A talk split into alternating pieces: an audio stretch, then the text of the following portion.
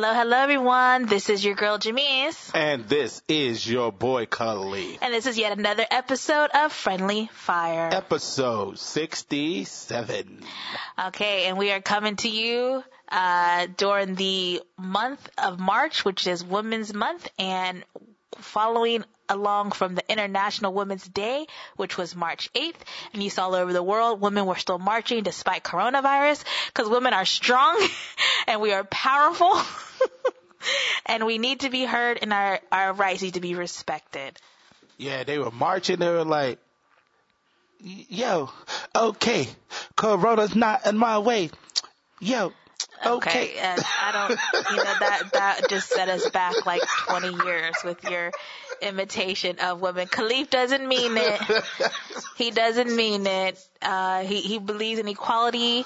In fact, uh, he, he carries a lot of the weight in the home, the household when it comes to cooking and cleaning and caring for, um, the, the pup and our other responsibilities. So we pretty much share this 50-50. So Caliph is just making jokes. he really is a feminist and everyone should be a feminist because if you don't believe that women have the same rights as men to life, liberty, and the pursuit of happiness, I think you hit your head. Uh, then you are a bigot. it, I mean, it, it's like I told Cleo earlier. It just sucks to me that in 2020 we still have to have marches to say, "Hello, I matter." You know, you have to treat me like a human being.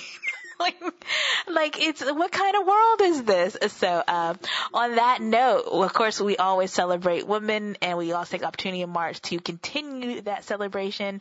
And um, today, we are going to discuss a very important woman in our lives um, who is no longer with us, but her legacy lives on. As all great women, their legacy will live on much longer after they have left us. And as I, we were saying previously when we were trying to record this, because by the time you guys get this, it'll be after. Happy belated birthday to my mother. Her birthday was March 10th, Yes.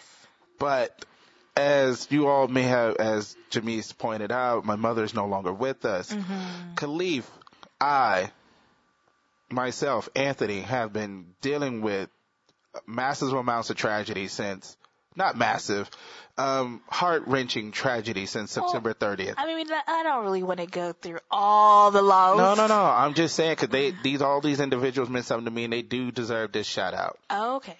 On September 30th, there was my grandmother, uh, my mother's mother, Guess she have a name. uh, Miss Carrie Page. There Uh, you go. I've told you funny stories about her before. Yes. Um, two weeks later, um, my best friend's grandparent, grandfather, who was I was really close to, and that family, he passed away Mm-hmm. yes. suddenly. Then,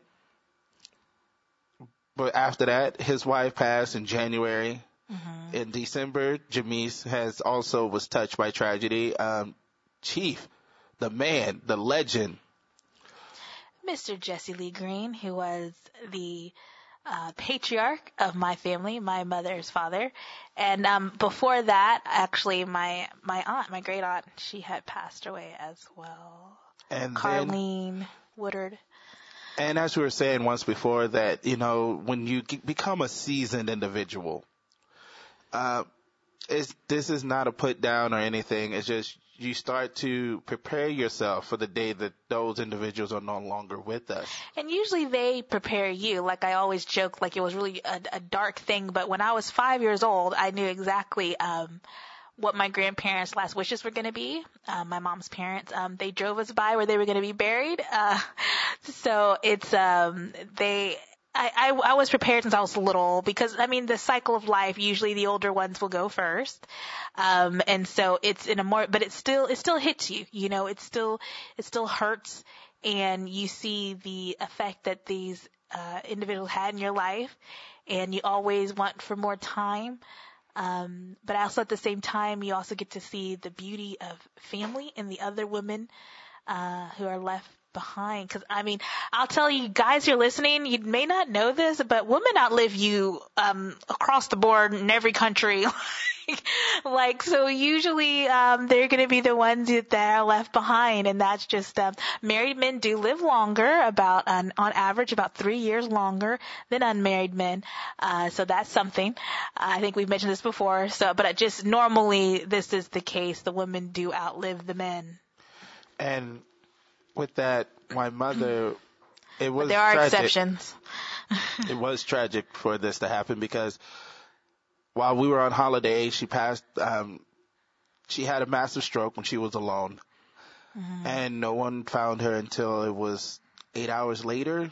But no one knew like how long it had been. Since the first stroke Yes, happened. And for me, since I know people who survived strokes, I was confused over the gravity, I think, of this, but I did come to find out that this was not the first one. So she, so with that being said, um, like I, we were away on holiday. It was Christmas Eve. I was calling my mother like normal to wish her Merry Christmas, chit chat with her so she could talk trash to me like she normally will do every Christmas. But you know, it's loving banter between us and we both know they're just jokes. And, but this time she didn't answer her phone. We kept calling. I kept calling and there was no answer. Well, then I get a message. Some we go to dinner, we come back, I go to sleep, I get a message weird time at night. My niece is saying I need to call my older sister. I called her. Um, she tells me mom had to be rushed to the hospital, and no one knows what was going on. Then, um, I talked to the neur- neurologist, and this brother, um, this doctor, I give him props because he was very kind in his bedside manner. He basically was trying to be even kill, but compassionate, was saying that my mother had lost 75%, 75% of her brain has gone dark. And if she were to survive, she would not be in the best of states she'd probably be a vegetable or in a vegetated state. So during the Christmas holidays, I was dealing with that. But then on the 29th, she finally, um, oh, that sounds terrible. My mother finally, she had let go. She died. Yeah. See, this is when Thank uh, uh, uh, I always come in with like, I, I always got a little, in the midst of anything, I can always make a little light joke or anything. So, um, for those of you, I think you guys may have missed it. We were on holiday in Egypt, actually, um, for the Christmas holidays in a small place called Hurghada. And we were able to get back to Houston and be with his mother before she died.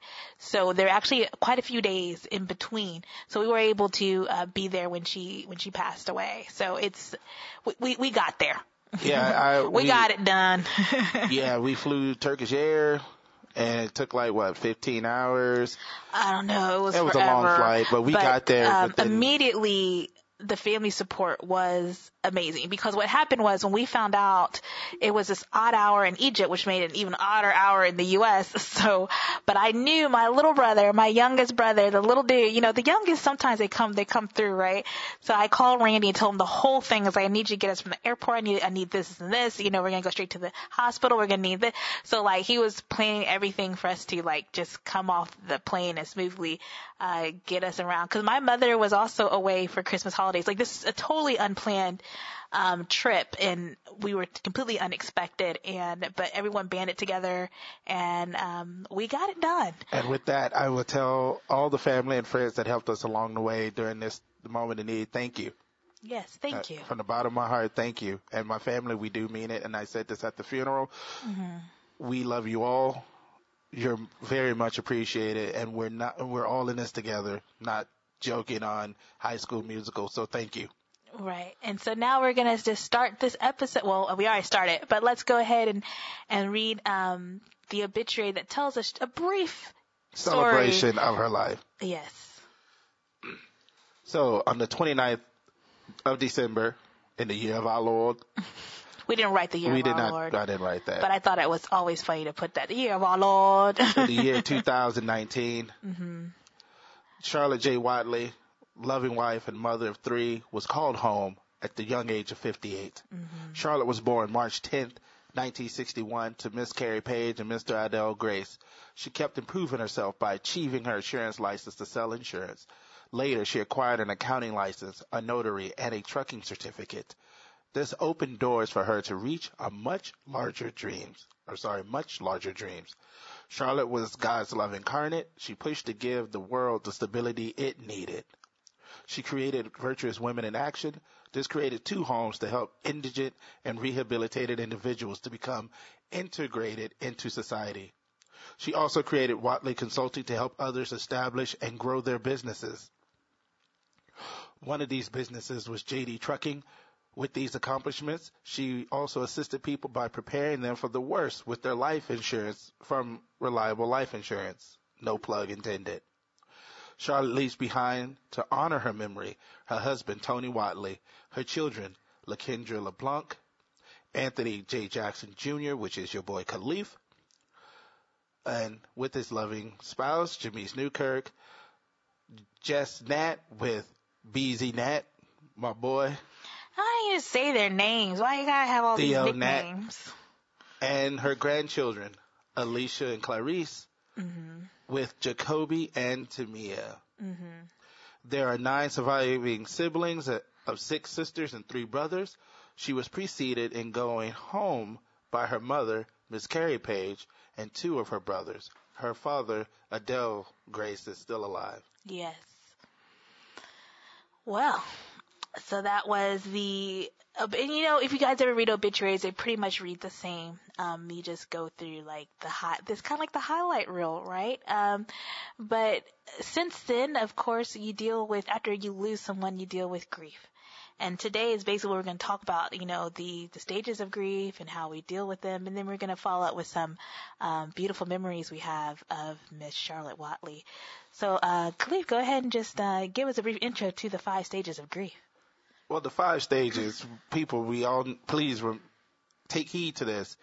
This is not a roadmap. It is not like an 8-bit video game where you go level 1, level 2, level 3, level 4, big boss, and then you complete the game. Mm-hmm.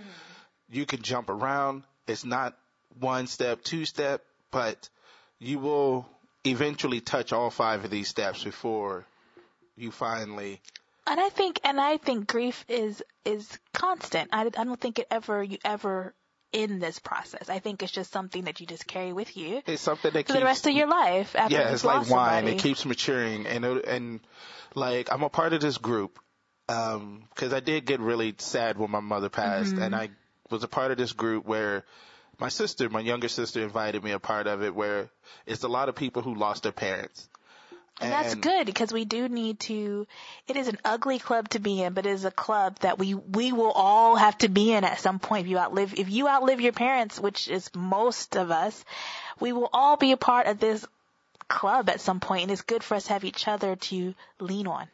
And with this, it's basically a lot of people expressing their grief and talking about their parents and sharing memories of their parents. And I really, and I want to thank her for that because that also helped. Mm-hmm. You know, just being a part of other people who are experiencing that loss and maybe not dealing with it in the best way is at least giving them this outlet to communicate. That. Oh, absolutely. That's, that's the, that's what's good. Humans, we, we, we don't exist in a vacuum. We do need each other. Um, even if we're strangers and we have just this one common bond, it could mean a lot. And this is not to say this is any equality because it's different for everybody, but I remember after losing, uh, my dog Lucy, after 16 years, she was my, my royal dog. She was my best friend, you know, my little dog. And, um, I went through a lot and I thought a lot of times that it was really silly for me to be so upset over a dog, you know, but then I found a group and it made me feel like I'm not crazy to go through these feelings, to have these feelings. A lot of people, uh, experience this grief and it was kind of an introduction to what it be, cause I'd never lost a close family member uh, at the time because Lucy died in January 2019. Uh, so it kind of prepared me. It, it is, it's like an introduction.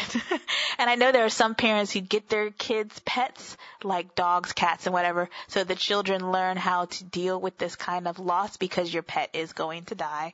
And um, so I think it's it's not such a silly thing. It really isn't, and it, it's it's something that we all as human beings need to understand how to deal with it, how to go through it, how to connect with others. And with and there so are let's talk steps. about the five, what they're titled, and then we'll go we'll go Yeah. in depth to each one. So Caliph, just go So over the number five. one, so the first, well, not first step. One stage. One stage is denial. Mm-hmm. The second is anger. Third is bargaining. Mm-hmm. Fourth is depression. And finally, acceptance. Okay. So um, we're just going to take turns going through. So like um, the first stage we're going to discuss is denial. Uh, denial is the first of the five stages of grief. Supposedly, you will go through this first. Um, it kind of helps you to survive the loss. In this stage, the world becomes meaningless and overwhelming. Life makes no sense. We are in a state of shock and denial. We go numb. We wonder how we can go on, if we can go on, why we should go on. We try to find a way to simply get through each day. Um, sometimes denial may happen very quickly. Um, for me, it was it, the when your when your mother passed, it was very fast. It was like no, like like I was just like no. But then I was then like that that logic because my logic brain is really really big. It's bigger than my emotional part, and the logic brain was like, what you mean no? You need to plan some flights to get out of here. There is no no. This is happening. so like my denial stage was really quick. In fact, the same way when my grandfather passed away, I got the call at like four in the morning for me or five in the morning and I was in tears, but I was like, I gotta find a way to get out of here. I gotta get to Baltimore. So it's just that logic brain comes in really strong and is like, there is no no. This is happening.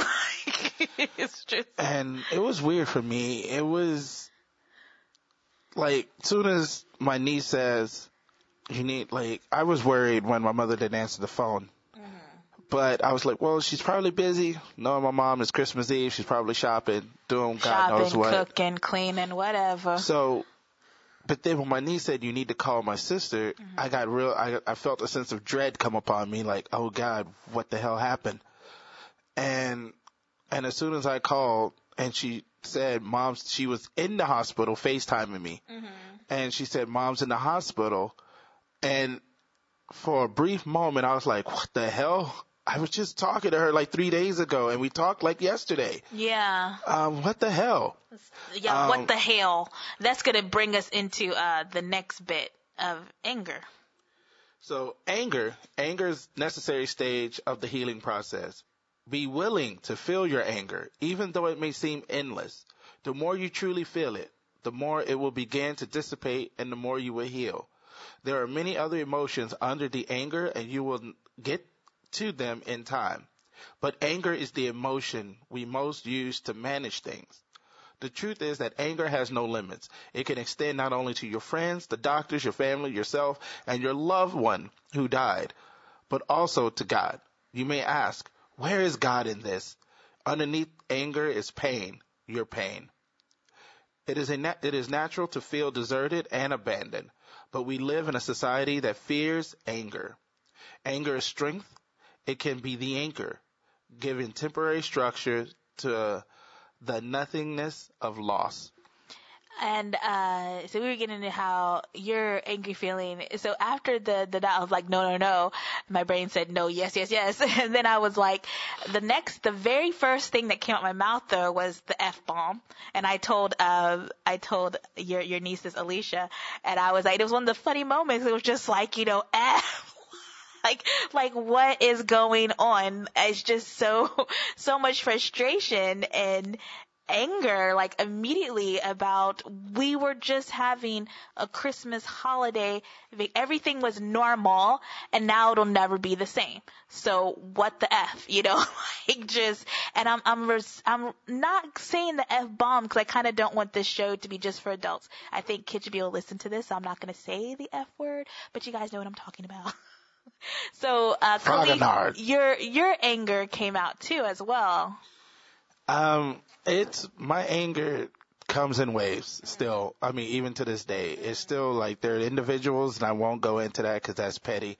But it it comes out, and people will get it, or and I try not to because I know what's I'm aware I'm in touch with my feelings so I know what's happening Right. why it's happening And of course, but- those people that may be making you angry are also going through their stages of grief, right? So they may also be angry at the same time you're angry. So Yes. everyone's angry. and I'm trying to be considerate of that as well. And it's just, but do feel your anger, mm-hmm. do feel your pain. I mean, like, it was a few days, a few weeks ago, I posted on Facebook about how the world seemed to have moved on, but today I still miss my mom. Of course. And you will miss her forever, which is, Well, it was, but I was at work when I tweet thing. when I tweeted and posted this out, and it was uh-huh. just cause it just I just felt like I was in, you know, like you have that day where you walk into something and it's just everything's moving around you, but you feel like you're walking through mud. right. Or And- like, this is not really happening. Yeah, like Like I'm- you're, like you're, you're watching your life from outside. Like, yeah, I've had that feeling like, it's just weird. It's like, does no one else know what's happening here? Yeah, and it's just like I'm being like my kids, my students, they're coming, you know, joshing with me, but I'm just not in the mood to be bothered, and it's just it was overwhelming for me that day, and I just like wanted to scream at the world. I wish my mom died, and I wish everyone stopped and just leave me the hell alone. Right. And like I even joke with Khalifa, I was like, you get too overwhelmed, you know, just be like, my mom died. Just, you know, just, just that's it. Like there's no, uh, there's no argument for that. There's no response for that. It's just like, yeah, you know, like, okay. It's just, it's, it's, um, one of those things that it is what, and I, like I said, like what's, was really weird about it was that the most difficult day in your life, the day when you need your mom the most, you don't have her because she's gone. And I and I just and I told my own mother this and um you know, I was like that that's who that's who you want. That's who you want to talk to. That's who you need to hear from. So uh so the next part, another stage that is the bargaining stage. Okay. And um Oh, sorry guys, I went to get it right. So before loss, it seems like you will do anything if only your loved one would be spared. We become lost in a maze of if only or what if statements. Uh, we want life returned to what it was. We want our loved one restored. We want to go back in time, find the tumor sooner, recognize the illness more quickly, stop the accident from happening. If only, if only, if only. Guilt is often bargaining's companion. The if onlys cause us to find fault in ourselves and what we think we could have done differently. We may even bargain with the pain. We will do anything not to feel the pain of this loss. We remain in the past trying to negotiate our way out of the hurt. People often think of the stages as lasting weeks or months. They forget that the stages are responses to feelings that can last for minutes or hours as we flip in and out of one and then another. We do not enter and leave each individual stage in a linear fashion. So you may find yourself circling back to that bargaining thing. Um, I didn't bargain so much uh, with his my grandfather. He was older. He had been sick, so I kind of let it go. When Lucy died, she she was old. She had been sick. I let it go. My I mean, so a lot of times, and even with Charlotte, I was because she was she did not die right away. She was in a coma. We removed the life support, and she was still alive.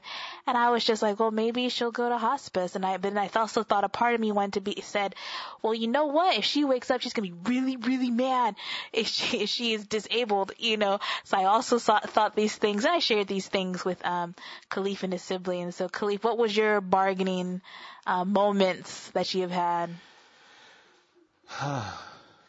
Well, to be honest, it com- that also comes in waves. Um, it hit me harder when I found the truth of how my mom was found, and it made me really sad. I mean, I tried not to show it, but I was hurting. I was extremely. He doesn't hide it well, you guys. Like his sisters, we all saw. He thought he was hiding it, but he wasn't hiding it. No, I was. I mean, I wasn't doing a great job, but I mean, I was trying we to knew be. you were mad. We knew you were Oh, I was livid. blaming, pointing fingers, why shouldn't this earlier, all these kinds of things. And I, and I, you know, Actually, that wasn't like, why did you not tell me this earlier? That No. wasn't one of the things. I was more like, when I found the story, like, when they told me, like, oh, well, because my stepfather, he works long days. Mm-hmm. So she was at home alone. And when she had the stroke, the first one, and then she had a few more that came in waves Mm-hmm. that really put her out. And I was just like, I didn't feel guilty that I wasn't there. I don't.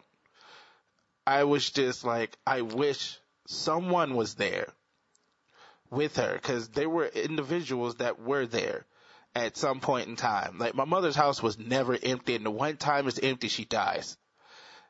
That well, hurts. she has a stroke. She died. Well, I mean, sorry. Um, she was in need of emergency care, and there's no one uh, For the- capable to understand that that was what was necessary at that moment. And to be honest, sometimes strokes don't look like that's what's happening. well, no, that's what I was saying, and that's. I mean, I may be sounding really pissed off now, We're still in the grieving process. We're still in Um, the grieving process. but it's just when I think about it, I was just like, there are moments when there are individuals always living at her house, and the one time she needs people the most, no one is around. Right. And that hurts. And I mean, it still hurts when I think about it. And thanks to my friends, they say, you know, understand that, but don't let that. don't don't let that be something that you keep going back to and get Yeah. stuck on. Yeah, there's really nothing you can do about it.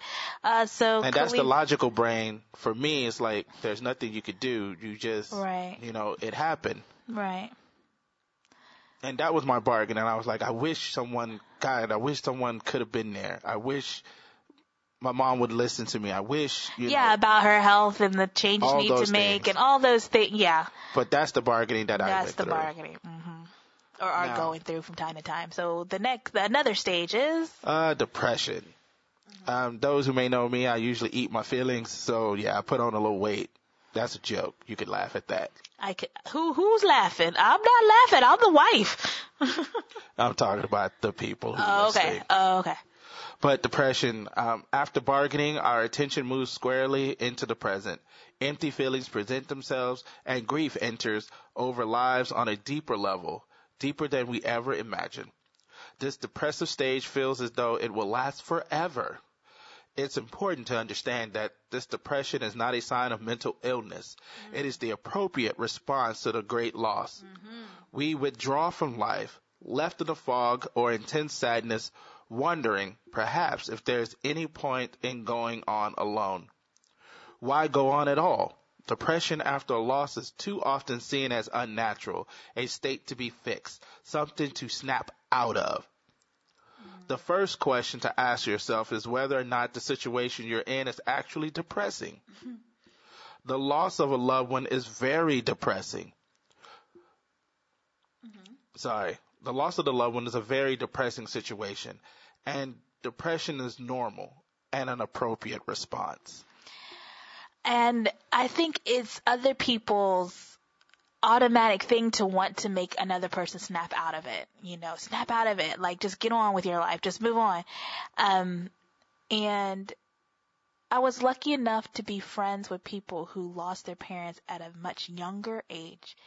And knowing them as adults and being close to them as adults, realizing that they still deal with that loss and that there is no snap out of it. it this person is gone and you don't have them and you may have not had them during important things in your life you want to share with them. So I try to, and when um, people talk to me as, as the wife, you know, about the plans and how's Anthony doing, I was like, I'm letting Anthony go through the stages as he goes through them.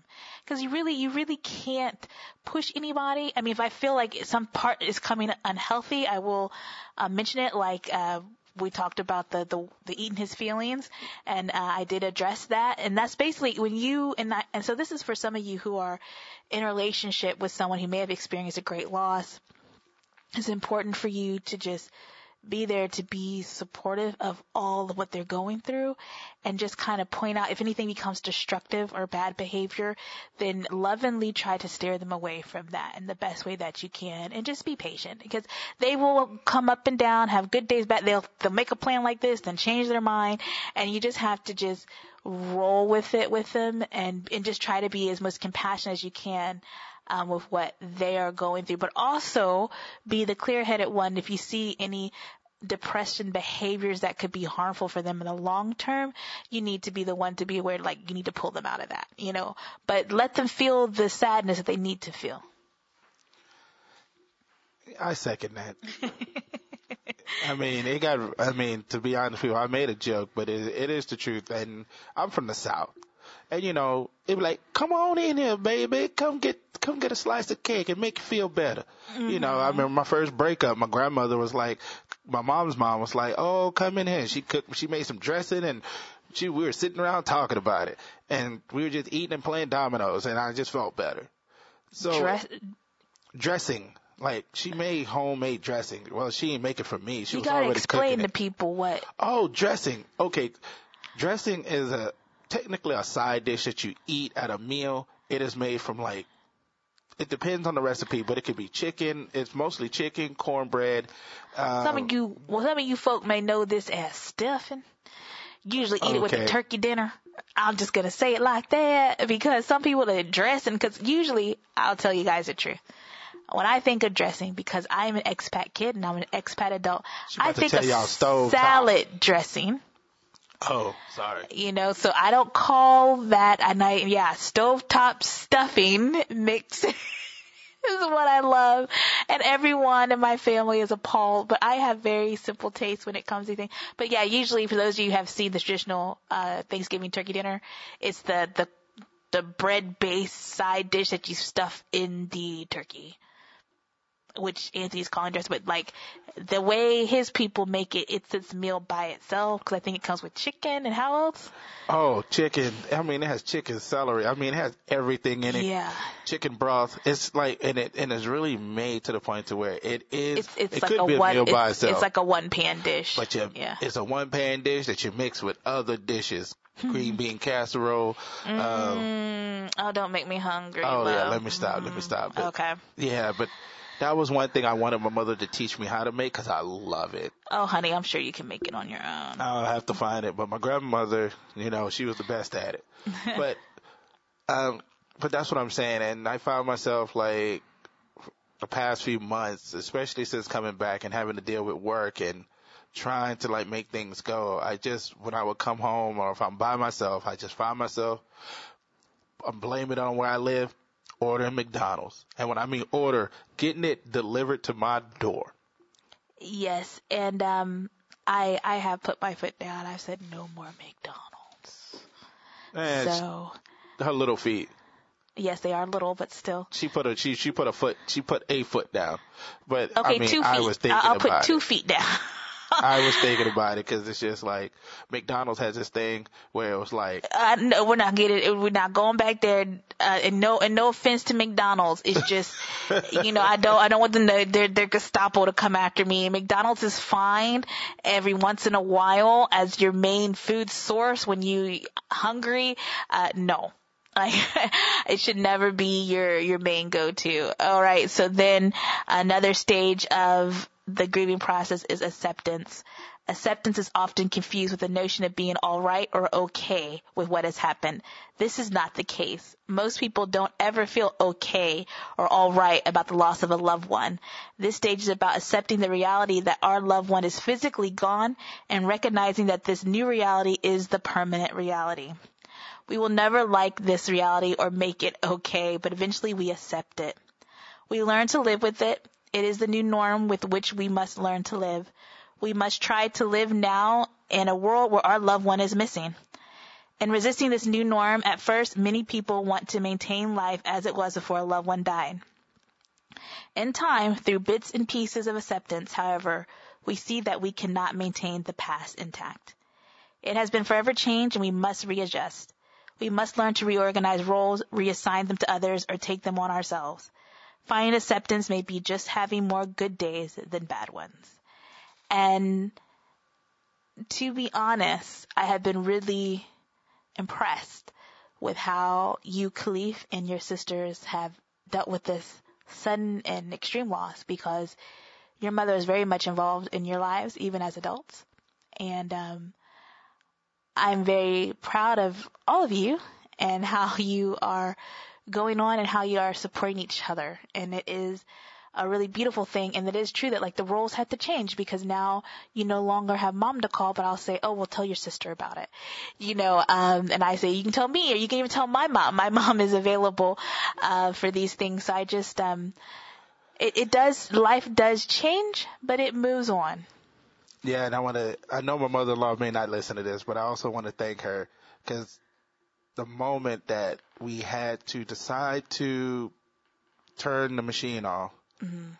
and yeah, I don't think your mom, I may be misconstrued because those days were kind of like all Running blended together. Yes. Um, lack of sleep and up long hours. Mm-hmm. Um, I remember because she was she was on the phone and she asked me how are things, and I immediately started crying to your mom, Mm-hmm.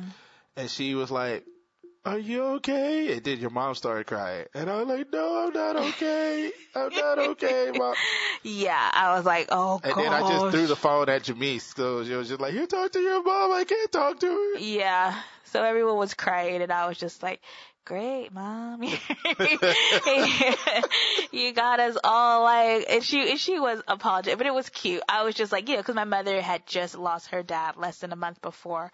So, you know, it was all together. And my mom did really like your mom. She was always trying to be friends. It was really cute.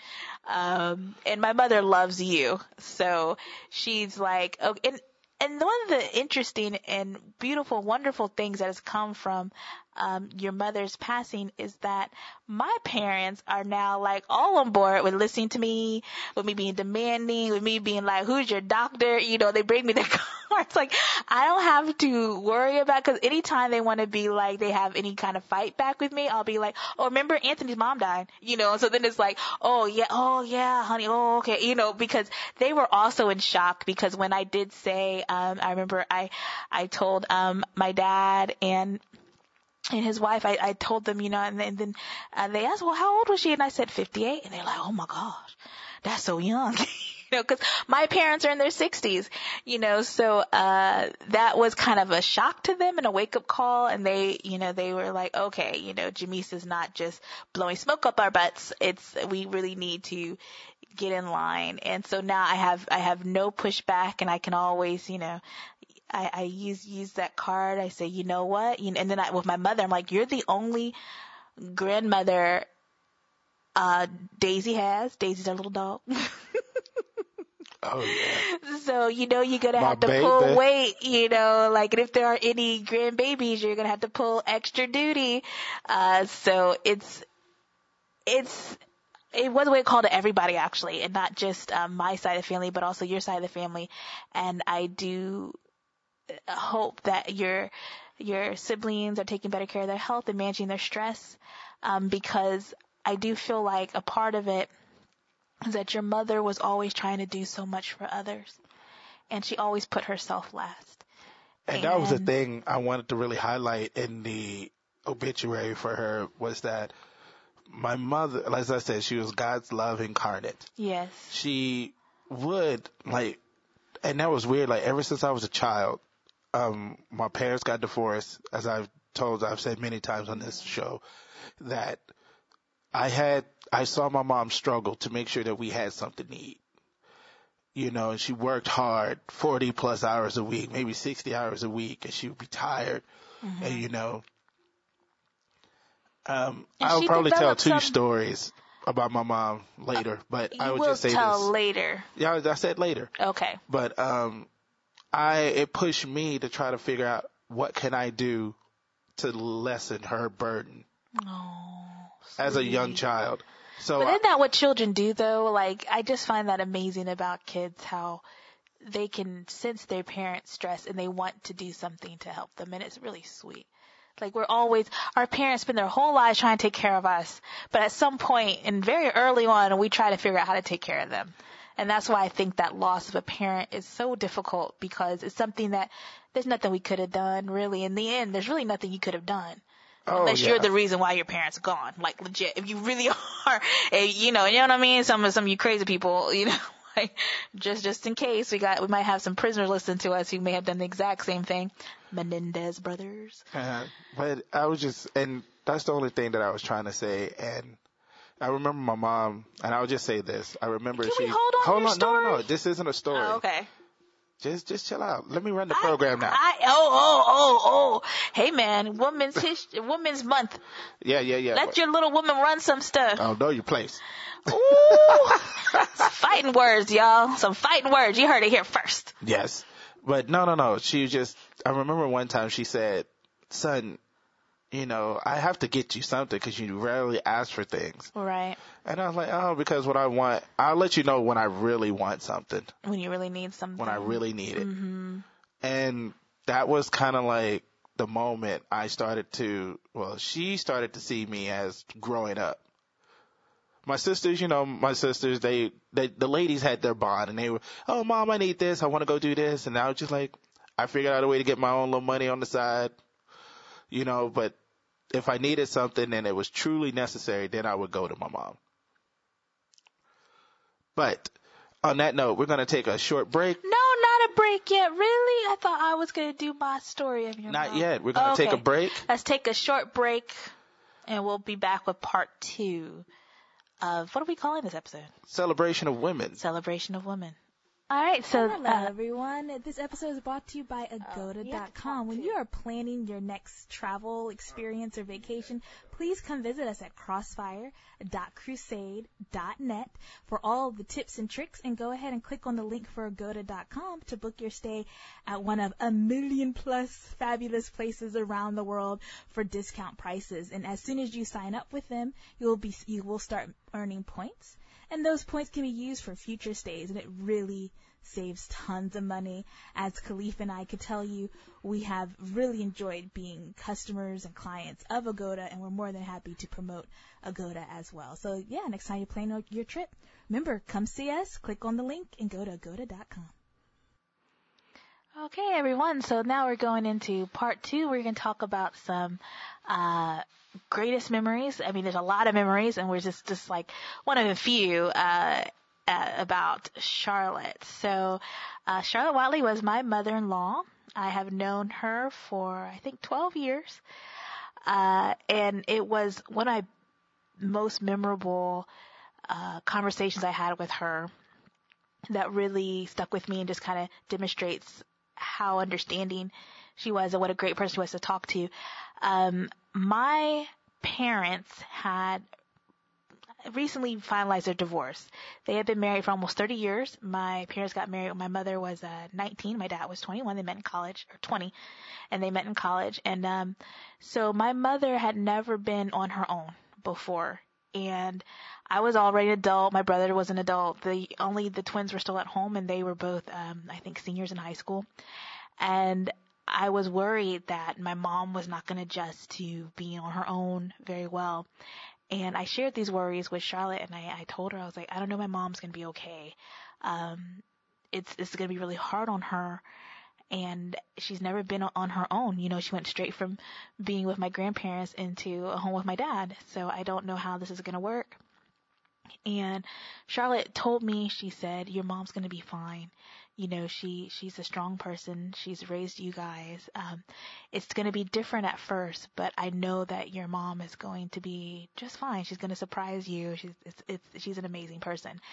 And that really comforted me. And she was right. My mom, my mom has really, she had a glow up, you know, and she's, um, she, she's different than how she was when I was growing up you know, uh, but it's amazing to see her really come out of her, grow into this person who's more outgoing, who started a new career, all these things. I had nothing to worry about. And Charlotte told me that I didn't, and that really made me feel much better because I was kind of feeling guilty because I lived away. And I was just kind of leaving mom, you know, and I'm the only daughter. Uh, but Charlotte did really make me feel a lot better about that and talked about her experiences. And, you know, I, it, it gave me peace you know, it was exactly what I wanted to hear at that moment. So that meant a lot to me, um, that she was always willing to discuss these kinds of things with me. I mean, I will say, I will share this. I remember when we first started dating and Jamese would be like, you always leave me in the room with your mom. She starts telling me things. it, it was a lot of awkward moments. Um, that never ended actually during our whole relationship. There Oh, were I some things your mom talked me about. And I was like, I don't have a response for that. Like, I can't. I was like, how how do I answer that? And some of these conversations had to do deal with Caliph's dad, who um, he's a character. So everyone in Caliph's family is a character. So uh sometimes Oh, just yeah. just have, just just have to sit there and just nod and be like, oh yeah, mm, you know, just, just let her know that you're listening because sometimes you just there is no response. There there isn't, but she always knew the right things to say in the moment that she needed to to be there. So um we're gonna have some more stories given you by her children and grandchildren. First, uh Lakendra, then we have Alicia and Clarice and Jessica, and then I think Caliph is going to finish off with his own memory. And so now I'm going. So now, welcome to Welcome. the podcast. My family, my nieces, my sisters.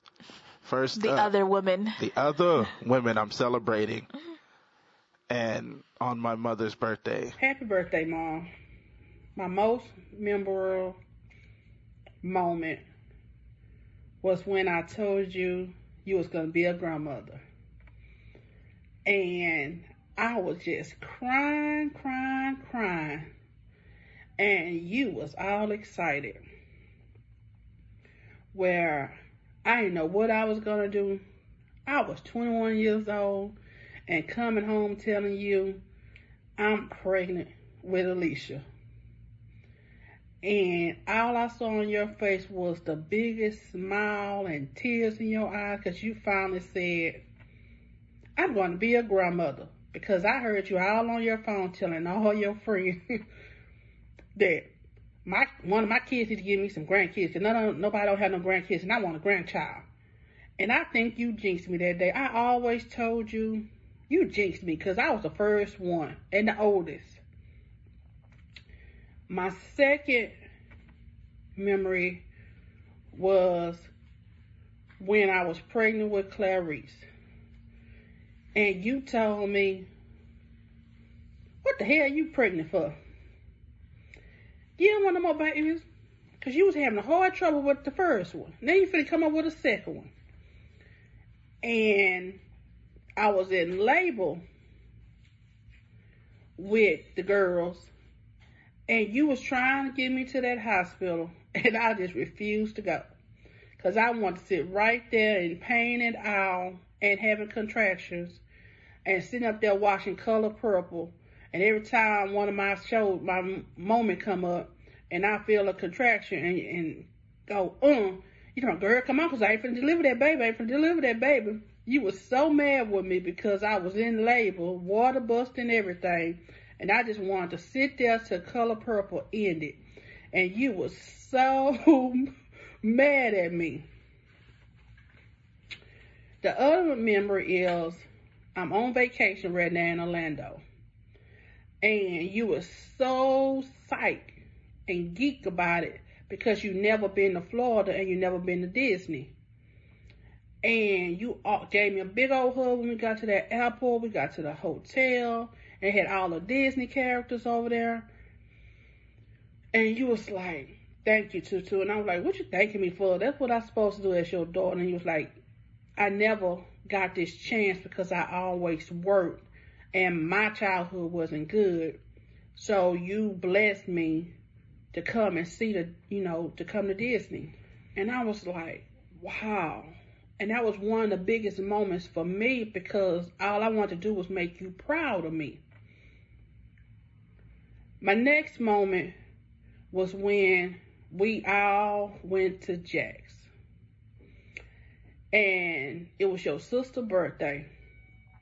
And we was dancing and zydecoing and partying. And you was just, you had the biggest smile on your face because you was so happy and enjoying yourself. Because I remember growing up, you always worked, mom. Always. We'll get up and see you in the morning, and then we'll get up again, and you'll be coming in. It'll be late. And all you wanted to do was rest. And I was like, you are my motivation to keep pushing and striving and doing what I need to do with my girls. And I will always cherish that to the day I die. And I hope them road trips we took, that instilled in my daughters that they can go. And when they give me some grandkids, we could all get up and go and explore the world like you want to see it. And I'm going to continue to keep on pushing and being a blessing to them and traveling a little bit more and spending more time with them and stop working some more. The, your last words with me was, Tutu, get your shit together and find your husband. and I'm going to make you proud. I love you, Mom. Happy birthday, Grandma Charlotte. My favorite memory of you would be when you bought me my first car. You've been talking about buying me my car since I was in the 11th grade, but um, I turned 20, and you was like, okay, Alicia, today we're going to go buy you a car. My mama didn't even know. We went. You actually picked out the car for me. You was all like, this car has all its bells and whistles. This is the right car for you. We bought the car. You were so happy. You was showing it off. You told me I looked good in my first car. You was always helping me put gas in the car. And you, all you told me was, now that I got you the car, you can finish college. And because of that, I'm going to do that for you. Happy birthday! Well, Grandma Charlotte, you was one diva, man. You was really missed. I remember when was we went to Disneyland, and that was your first time going. You cried because you was just so happy. You spent time with us. We laughed, we smiled, we all cried together. We we even when I did when I even when I did some stupid stuff, crazy stuff, you was always there by my side. You never said, "Oh, I'm not gonna worry about her no more," even though you did say that. but you was always stood there for me. You always you took care of me. You was basically like my second mama. We lived with you. I helped you. You know, girl. Even when you said, "Clarice, come here." Oh man, girl, Charlie, we had some crazy times. You was here with us right now, you would have been like, man, see, y'all done screwed up my house. But yeah, we all miss you, Grandma Charlie. You was really loved. You was a loved woman. Papa Tony miss you. Jack, Uncle Jack miss you. My mama miss you. Aunt Jessica miss you. Everybody miss you. Even people that we barely knew miss you. Man, Grandma Charlie, you everybody knew you. Like, how many friends you had? But yeah, Grandma Charlotte, you you was you was the bomb. That diggity Kong, Grandma Charlotte.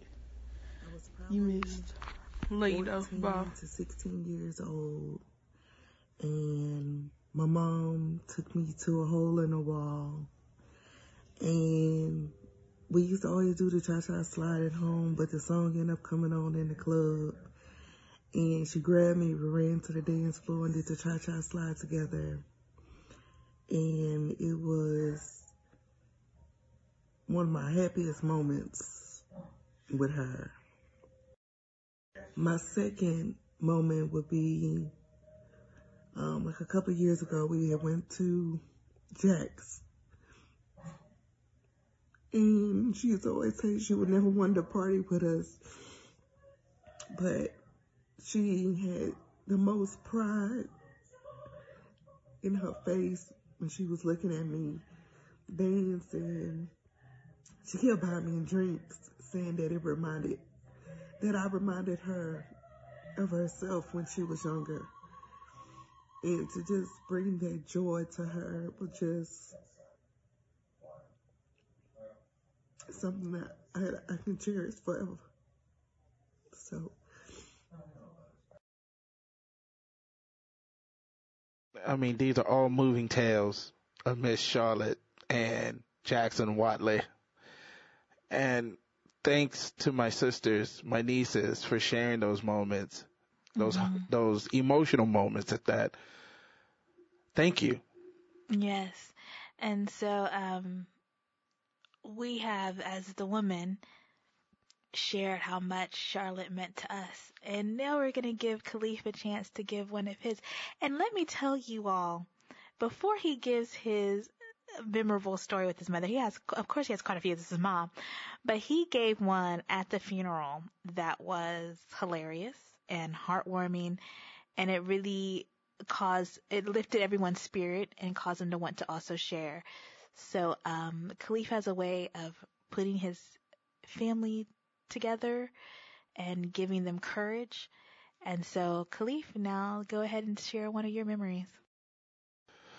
Wow. Um, thanks for that. That's that's that's that's touching. Mm-hmm. Um, no homo. but um, oh, can I say that? Yes, you can say it. I mean, I don't want no hashtag some some cancel Caliph come out. It's from Boondocks, people. It's from Boondocks. Yes, yes. But oh man, yeah. Um, there's many a tales. Um, my mother and I have had the craziest form of a relationship. Um, she's told my wife on multiple occasions, he just didn't trust me growing up. it said you were crazy, made her crazy. There's one when my father, my, my mom and my dad was married and I was just going crazy. The doctors told, they had me going to doctors. I just thought I was going to go meet people. But I was playing, I used to watch these cartoons like Dennis the Menace and I would mimic what I, what I saw in the cartoons. So there was this one moment where little three, three year old Caliph is playing in the house by himself. Well, I'm not by myself. My mom's upstairs. We were living in a two story. But my mom comes downstairs. I'm supposed to be down there just watching cartoons, leaving her alone. The doctor said, well, he's just 100% boy. And That's not what they said. That's what they told my mother about my brother. No, no, no. When we went to the doctor, there was nothing that they could give me. So not they gave, at three. Not at three. So they gave my mom Valiums to relax. Don't stress out about this boy. yeah. So there's just, he's just a boy. So I, but I would watch these cartoons and do the crazy things. Like there's this one Dennis the Menace episode where he's running from Mr. Wilson and he's running through his house. He jumps over the table, grabs the chandelier and swings out the window and to escape Mr. Wilson. Well, sometime I don't, my mother told me the story and it had me just dying where she's coming down because she hears this. Ah! She's coming and she comes around the corner. It's three year old Caliph, chubby and all, swinging on the chandelier. My mom just did not have the heart to like do anything. She just sat on the stairs and started crying. So my dad comes home and he has to sit three year old Caliph down and have a man to man discussion. Mm-hmm. He's like, son, I need you to calm it down. This is the way my father sounds. Son, I think you need to calm it down. You're not going to kill my wife. You hear me? You're not going to kill my wife. Mm. You need to calm it down. You're three. Be three. And I don't remember much after that, mm-hmm. but my mom was telling me that story and she was just like, crack it up. And she told me these stories once I'm a grown man and she was telling me on the day that she had, I have children, she was going to make them really bad for payback. And I was like, ha ha, joke's on you, woman. Unfortunately, yes, she she will not have that opportunity. But I mean, I, people know that we are not parents, and I think kids kids bad. They they all bad. Like I just and they're they, bad. They're super bad. But if they have a partner, they get worse. So, but it just it is a little bit of justice because Daisy is actually like Caliph's dog, and she is the sweetest, most loving little pup. But she is destructed, de- destruction incarnate. I have cried, but not because I was sad because I was laughing so hard. I, I was in tears because the dog is crazy. She's, she's attacked my afro before. Uh, it's, this, this is his dog. This, this is her. And I guess the last memory I would share, um, I mean, these are things that were told later. Um, but I would say this. Um, I started collecting action figures and my I talked to my mom. It was my birthday, and I was getting really sad. 2018, and I don't know what was going on, but I just got into this little of a funk, and I couldn't really explain it. So I started purchasing um, Transformers um, that were made for adults, and they are awesome. They're a collector. You can collect them. Takara, Masterpiece Transformers, check them out. Well, I had these boxes, a bunch of boxes show up to my house, to her house.